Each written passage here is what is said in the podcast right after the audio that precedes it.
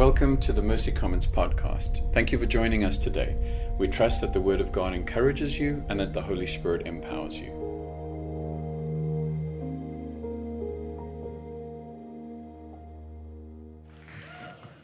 Good evening, guys. Ooh, it's on. It's very nice. Yeah, hot mic. Awesome. How are you guys doing? My name is Travis. I'm one of the pastors here. Um, for those watching from home, hello, hello again. And to Mark and Amanda, it's good to see you virtually, I suppose. Mark, it's good for you to see me, I suppose. Nick really liked that one. well, uh, if, if, you're joining us for the for the first time, we're going through a series on Colossians called "Held Together." We're looking at this book which talks about such a high view of who Jesus is, as, as Paul's painting this picture of the King who has overcome all things, who is before all things, that all things are held together in Him.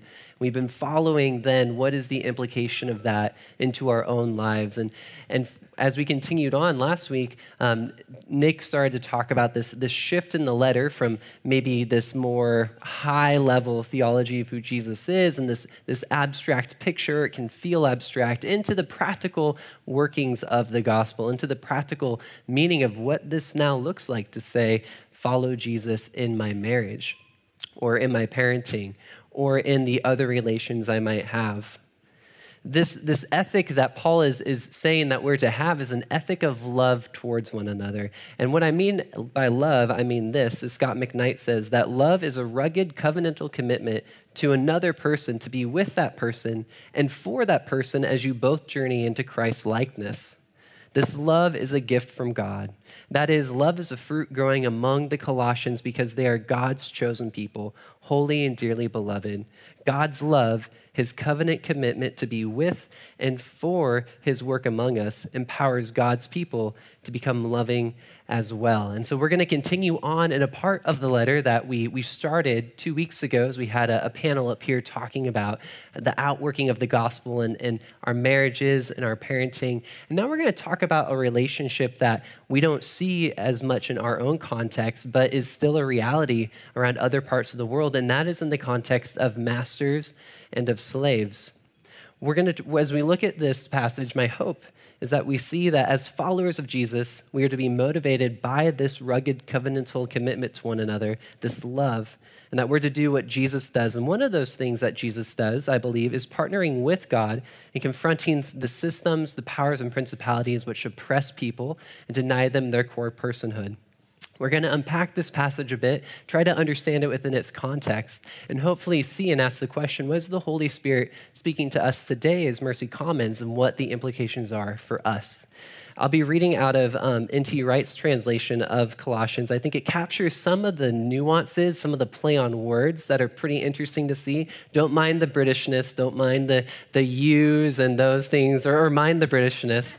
And so I'm going to go ahead and open this up. It'll be on the screen so you can go ahead and follow along. But before I do that, let me pray. Jesus, I thank you that you are King, that you are Lord, that you hold all things together, that you're a God who shows us what it means to follow you, that you empower us by the Holy Spirit as new creations in Christ to live out a way of life that is different from the world around us. So I pray this evening as we look at one of those relationships, that we would be transformed and that we'd be people who live in a different way from the world around us today. I pray this in Jesus' name. Amen. Colossians 22, 322. A word too for slaves. Obey your earthly masters in everything. Don't do it simply out of show to curry favor with human beings, but wholeheartedly because you fear the master. Whatever you do, Give it your very best, as if you were working for the master and not for human beings. After all, you know that you're going to receive the true inheritance from the master as your reward. It is the master, the king, that you are serving. Anyone who does wrong will be paid back for wrongdoing, and there'll be no favorites. And a word, too, for masters do what is just and fair for your slaves. Remember that you, too, have a master in heaven. And I think as we hear this, especially in 2020, as we've been reminded of some of the racial injustices we see, we have seen in American history, we hear this passage and we kind of squirm and we're uncomfortable with the word slaves and masters and its language that doesn't feel right. In fact, some translations will even say, use the word bondservants, but I think it's helpful for us to maintain that word of slaves. And I think because when we, when we try to brush away from it, we forget the fact that Roman slavery was still a pretty awful thing. It wasn't necessarily based around this idea of, of holding someone to a scale of whiteness or ethnicity. It was different from the transatlantic slave in that sense. But the Roman Empire, part of the Roman Empire, was still built on the buying and selling of human beings for the sake of having economic gain. It was still built on oppressing people for the sake of making life easier for others. Roman slavery was actually pretty common in Paul's day. It was common to see this sort of a relationship.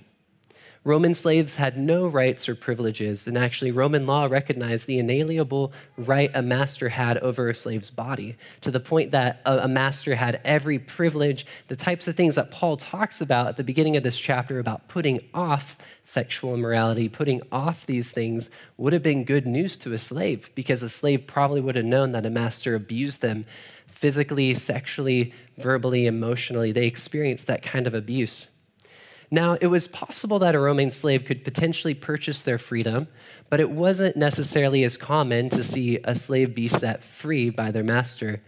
There were some people that were, were pushing in that direction, but it wasn't very common to, to see that happen as this letter that is being read, you can also imagine within the community, you have masters, you have slaves, which Paul's addressing, but you might also have slaves who masters aren't Christians. So you can imagine there's this tension of hearing this new way of life, but knowing that you're not necessarily going to experience. Uh, experience this new life in Jesus in this specific new recasted vision for this relationship. And I want to make a few observations here, first and foremost, that Paul is not endorsing the institution of slavery. From cover to cover of the Bible, we encounter a God whose intention is for his intention is never that slavery should exist. When we look at the beginning of the Bible, we look in, in Genesis in the garden, we see that it has no place or purpose within God's good world. When we look to the end, we look at what's to come in Revelation, and the and when the when heaven and earth have been joined, when we're experiencing resurrection life with, with Jesus being present with his people, it has no place. So then it really has no place within God's world now.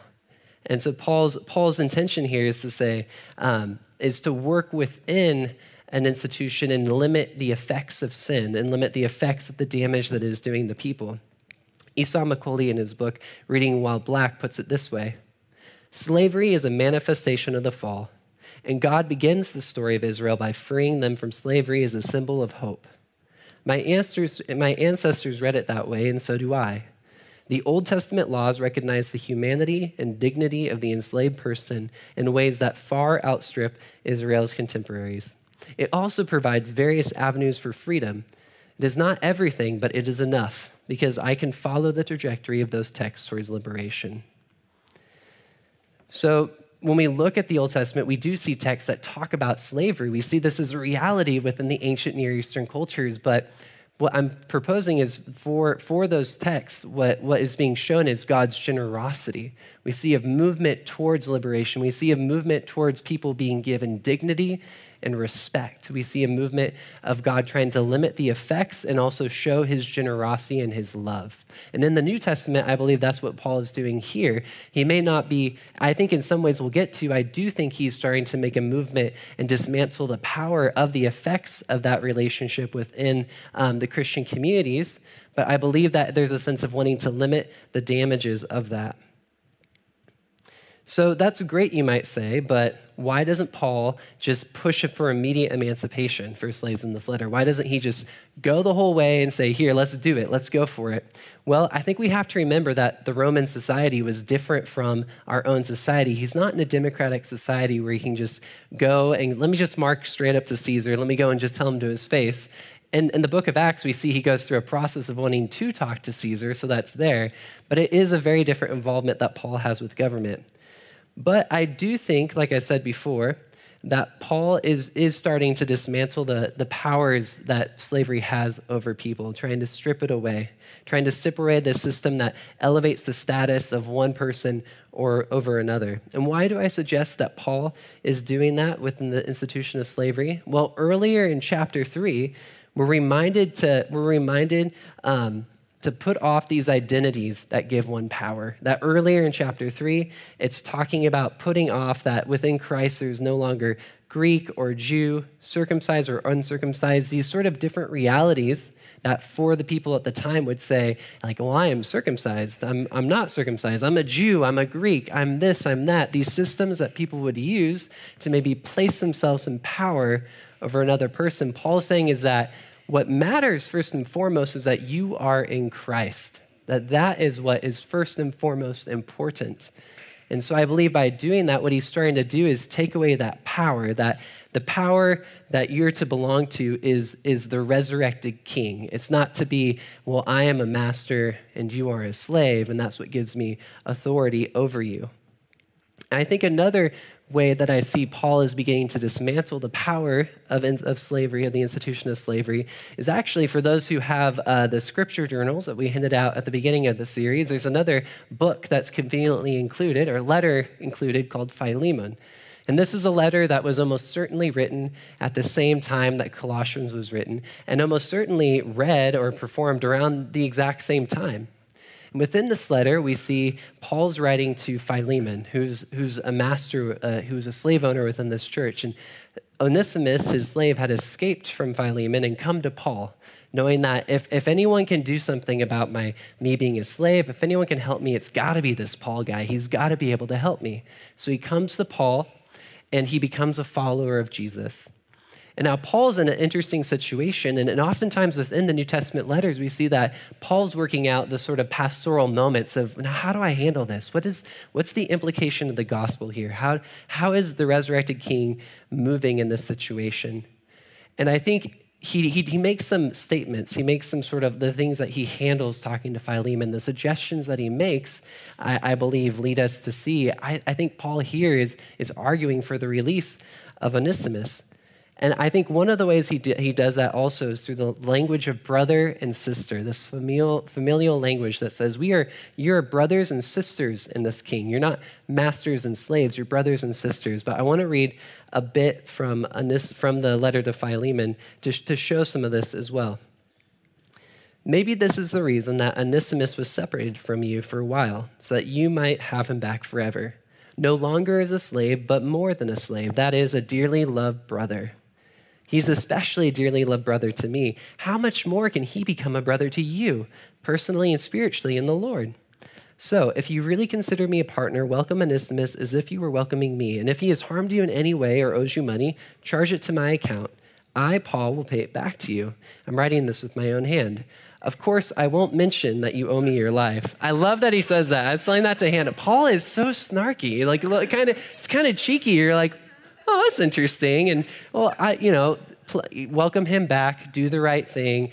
And, and oh, I'm going to come prepare a room for me. And, and don't, so it's almost like he's saying this. And he's like, don't worry, I'm going to come and follow up to see what happened here. I love, I love that Paul says that. He's kind of snarky. But imagine with me that you're in this church. Imagine that this letter is being read and you know of this relationship between this, this tension between Onesimus and Philemon, and you're, you're hearing this being read, you hear this, this kind of long section of this what's to be done between masters and slaves, and you're like, okay, this is, this is really cool how this is changing and changing the power dynamic, and it's telling us to be rooted first in Jesus. Like, oh, this is, this is revolutionary. This is amazing.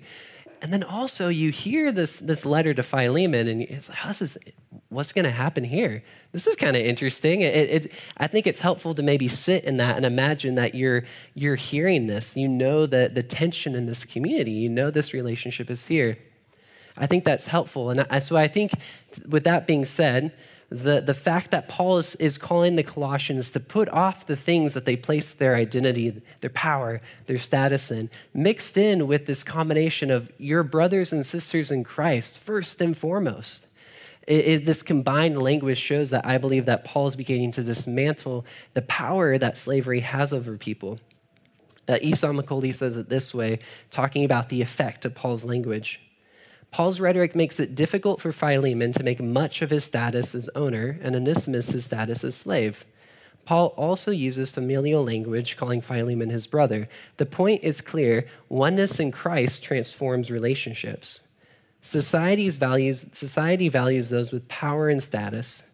Christians are to treat all people, slave, free, or prisoner, as family. This idea that slaves and masters are family undermines slavery. Who would enslave a brother or a sister? I think that's a good point. Who would enslave a brother or a sister? In my, in my opinion, Paul is hoping that, that the gospel, the outworking of that, the implication of being new creations in Jesus, that ultimately we look forward to the resurrection, we look forward to new heaven and new earth, that that begins to transform our reality now. That begins to transform our relationships now. That begins to transform how we treat people now. That is to change everything. And then the outworking of that, Paul is then inviting Philemon, the Colossian church, where there is this relationship of master and slave, to reconsider what does this dynamic look like in light of who Jesus is? In light of now being brothers and sisters, what is this relationship to look like? And in my opinion, he's dismantling that power that it has that says, I'm your master and, and you're my slave, and instead saying, No, we are brothers and sisters in Christ who have one master in heaven, and we have one master that we follow, and that is King Jesus. And in the life, and I, I believe that anyone who um, I believe that the church has taken far too long within history to denounce the institution of slavery. We see that it took far too long for the church to stand up and denounce this. And, and I, I think that's something we have to, to realize and grapple with, that it, it took us too long. And my prayer, too, is as we continue to be a people who partner with Jesus, that we be sensitive to the ways in which he's inviting us to be, to be dismantling those structures and calling people to follow Jesus and calling people to be one in Christ, that we'd be sensitive to how he might be leading us. But I think in the life of Jesus, like I said earlier, we also see him confronting systems which oppress people and deny their core personhood as people made in the image of God. Jesus often associates and elevates the status of the people who are deemed impure, people that have no, have no value and worth within Israelite society. He is fulfilling the vocation of Israel in doing this. As we look through the Old Testament, we see God also through the prophets calling Israel to repent. We see God through the prophets calling Israel to, sure, you, you, you are uh, sacrificing, you're tithing, you're, you're just getting all in this, but yet you're, you're neglecting the poor, you're neglecting the orphan, you're oppressing your own people. You've married yourself to power structures that end up enslaving you rather than allowing yourself to be married to me. And I think one instance, we see this, like I said, throughout the life of Jesus, but one instance that's been standing out to me more recently is, is an, interaction, an interaction where Jesus talks about Samaritans.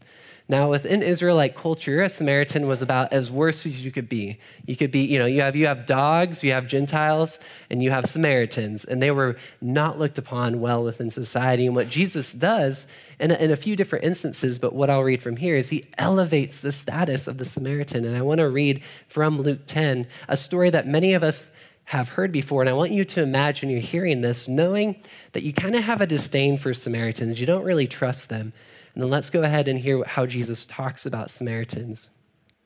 A legal expert stood up to test Jesus. Teacher, he said, what must I do to gain eternal life? Jesus replied, What is written in the law? How do you interpret it? He responded, You must love the Lord your God with all your heart, with all your being, with all your strength, and with all your mind, and love your neighbor as yourself. Jesus said to him, You have answered correctly. Do this, and you will live. But the legal expert wanted to prove that he was right. So he said to Jesus, And who's my neighbor? Jesus replied, A man went down from Jerusalem to Jericho. He encountered thieves who stripped him naked, beat him up, and left him near death. Now it just so happened that a priest was also going down the same road. When he saw the injured man, he crossed over to the other side of the road and went on his way. Likewise, a Levite came by that spot, saw the injured man, and crossed over to the other side of the road and went on his way. A Samaritan who was on a journey came to where the man was, but when he, but when he saw him, he was moved with compassion. This is the same God who, who's been moved with compassion towards his people throughout history. And it's the Samaritan, the one who actually models this moving with compassion towards the man who is injured. The Samaritan went to him and bandaged his wounds, tending them with oil and wine. Then he placed the wounded man on his own donkey, took him to an inn, and took care of him. The next day he took two full days' worth of wages and gave him to the innkeeper. He said, Take care of him, and when I return, I will pay you back for any additional cost. What do you think? Which one of these was a neighbor to the man who encountered the, uh, encountered the thieves? Then the legal expert said, the one who demonstrated mercy toward him. He can't even say the Samaritan. That's how much of a disdain he has. He just says, the one who demonstrated mercy towards him. And Jesus said, Go and do likewise. And I think this is an instance, one of many, where we see Jesus is elevating the status, elevating the, the position that Samaritans had within Israelite culture, and asking this Israelite to actually reconsider how do I view this Samaritan? What is the, the language I'm using, the beliefs I have about this Samaritan? Is, he's, he's calling the Israelites to turn away from these power structures of power, greed, politics, this religi- religiosity, um, this desire for these things, and then instead turns toward, turn toward the God of compassion. It's almost as if Jesus is saying that Samaritan lives matter. Jesus is confronting a way of Israelite life that oppresses Samaritans and denies them their full worth and dignity. And in, in a similar way, Paul is, is moving and doing the same movement through the power of the Holy Spirit. He is confronting a system of power, the system of Roman slavery, a system that oppresses people, a system that, that takes, strips away the worth and dignity of a person, and instead inviting the church of Colossians to reconsider this system in light of what Christ has accomplished, to reconsider it. Slaves are to do everything out of reverence for Jesus and not out of their own self gain. He says, Paul says, whatever you do, give it your very best as if you were working for the master and not for human beings. Masters are reminded, do what is just and fair for your slaves. Remember that you too have a master in heaven. And both slaves and masters serve the same uppercase M master and are responsible for their own actions. Anyone who does wrong will be paid back for wrongdoing, and there'll be no favorites. So, slaves who at the time were considered to be you know, they, they they, don't really have a moral conscience. They can't really do things on their own. They, they're just not really people who can be responsible for anything. Paul's elevating their status and saying, no, do all things out of reverence for God. You are a morally responsible being, and you can do these things, and, and you have a sense of dignity and worth. He's telling masters, be just and fair to your slaves. Be fair to them. He's leveling the playing field here. And I believe that he's, he's doing that in the same way that Jesus has done that in his own life and ministry. And in reading this passage, I think we have to look at what comes before it. We have to be reminded that by Paul's inviting the church in Colossians and us as well to put off the things that are not of Jesus, to put off selfishness, to put off sexual immorality, to push, put off sin and idolatry, and instead to put on Christ, to put on humility, to put on love. I think so often within the evangelical church, we, can, we feel this tension where you feel like we're on one hand saying, well, what matters most is I need to, to put off these things, to, to turn and repent. Or, or on the other hand, we see parts of the church that have instead put such an emphasis on the God who liberates and the God who frees people. I think what we see here, when I, when I read scripture, I see a more sense of a God who, who liberates people, who tells, who decides, I will liberate, I will, I will set free my people who are in slavery in Egypt. But he also says, You must come under me. You must turn and repent. You cannot live the way that you are living. We worship a God that while we are still enemies, he died on the cross for our sins. And yet the same God says, Turn and repent, to lay down your life and follow me. I think I think it's not such, so much a clear divide. I think there's a sense of this tension between the God who liberates and the God who says, to follow me is to live a different life, to no longer be your own master, but instead to follow after me. He does both. He's, he does both. We need to be people who can hold this tension to hold attention for the God who liberates the oppressed and marginalized, and the God who calls us to live differently, to live radically different lives that reflect his goodness and generosity towards us. As followers of Jesus, we are to be motivated by the love of Jesus. We must do what Jesus does, and one of those things is partnering with God and confronting the systems which oppress people and deny their core personhood. Jesus, as we saw, was not afraid to confront the systems he encountered that oppressed people and denied them their personhood. And we too must be people who confront these things boldly. Band, you can join me back up here. Now, imagine with me, it's Thanksgiving, and, and it's been a very tense week for, for obvious reasons. But imagine we're, we're coming up on Thanksgiving, we're coming up on Christmas time, we're coming up on potentially difficult conversations. And so this is, this is helpful for me to imagine. But imagine you're sitting around the Thanksgiving table. Imagine that you're, you're sitting there and you hear Uncle such and such and Aunt so and so. You hear them, and, or whoever, insert the names for whoever those people are. It doesn't have to be an aunt and uncle.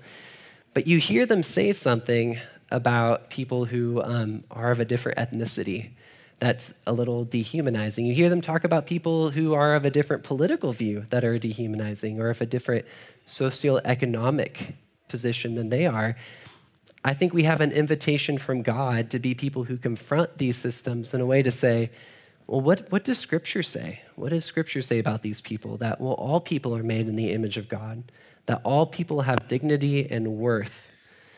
And then to ask for wisdom and power to maybe, to maybe speak up and confront that and say, that's, that's interesting. Tell me more about why you believe that. Like, why would you say that about, about the people who, who are of that ethnicity? Why would you say that about this person? We, we need the power of the Holy Spirit to be able to do that. It, it could also be as we, as we look within Fullerton and we talk about different socioeconomic people who are experiencing homelessness, as we talk about people, I think within Fullerton, we have more of a sense of what's going on on the other side of the tracks. We have this kind of divide in Fullerton. We have to be aware of, of what we're thinking about people and also like what we're, what we're thinking and what we're saying. Eh, eh, and, I think in those times, as we see that, as we maybe confront language that we see other people saying, we have to look at our own hearts. We have to say, what, what systems have I joined myself to that I say are what give me worth and value, that may be placing one person at a lower status and me at a higher status that cause me to think this way about this person. We need to, we need to ask the Holy Spirit for an awareness to say, what things have I given myself over to that are not of Jesus? And whatever you do, give it your very best as if you were working for the master and not for human beings. What is the master that we are serving? We are called to only serve Jesus. We have to be aware of our language. We have to be aware of the things that we believe about people. We have an opportunity within Fullerton to, to partner with organization, organizations who work with marginalized people who are working in parts of our city where there maybe is more inequality and there is more of this, these different disparities. We have an opportunity to work with solidarity with those united to stand in solidarity with people. We have the opportunity to maybe invite people into our home, into our lives who, who are a part of our family in Jesus who are different than us but we're called to do that as brothers and sisters. And one thing that I think is, is interesting as brothers and sisters is that with the, with the brother and sister relationship is you have the opportunity to, to listen to one another and also challenge one another. You have the opportunity to listen to one another and at times to say, I, I have things that I can, I can partner with you and, and learn from you. And there's other times where it's like, well, let's, let's work through this. Let's actually challenge one another for the sake of moving towards Jesus together to become more like Christ. But these are just some ways that we can that we can elevate people to have equal footing with us. And some ways that maybe we can ask the Holy Spirit to say, what are ways in which Mercy Commons is leading us to participate in acts of mercy for the common good? But all of this must always flow from being in Jesus, the King who put the powers and principalities to open shame on the cross, the King who has dismantled the, the, the powers of sin and death that have their hold over us, and the King who invites us to submit our life together, the King who holds all things, uh, uh submit our lives to Him, and the King who holds all things together. He's invited us to put our trust, our faith, our allegiance in Him alone. This king confronts and dismantles the oppressive powers of our own age and invites us to do the same, to join him with them in doing that. He confronts our own hearts and asks us, Where have we placed our hope and trust that is not in him?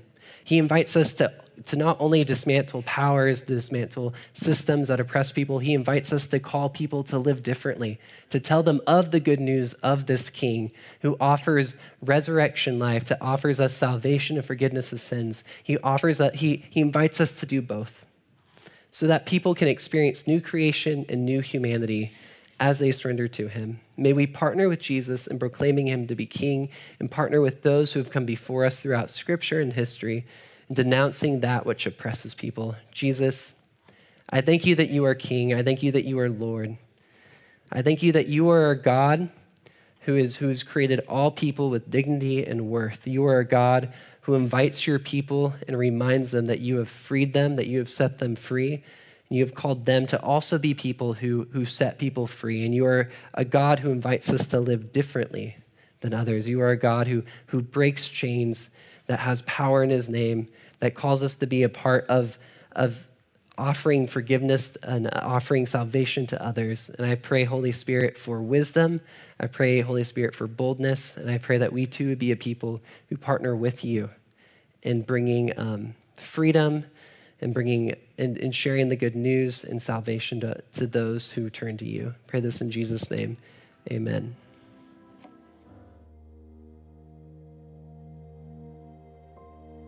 Thank you for listening to the Mercy Commons podcast. If you enjoyed today's content, please rate us and hit subscribe. And if you'd like to learn more about us, visit our website at mercycommons.church.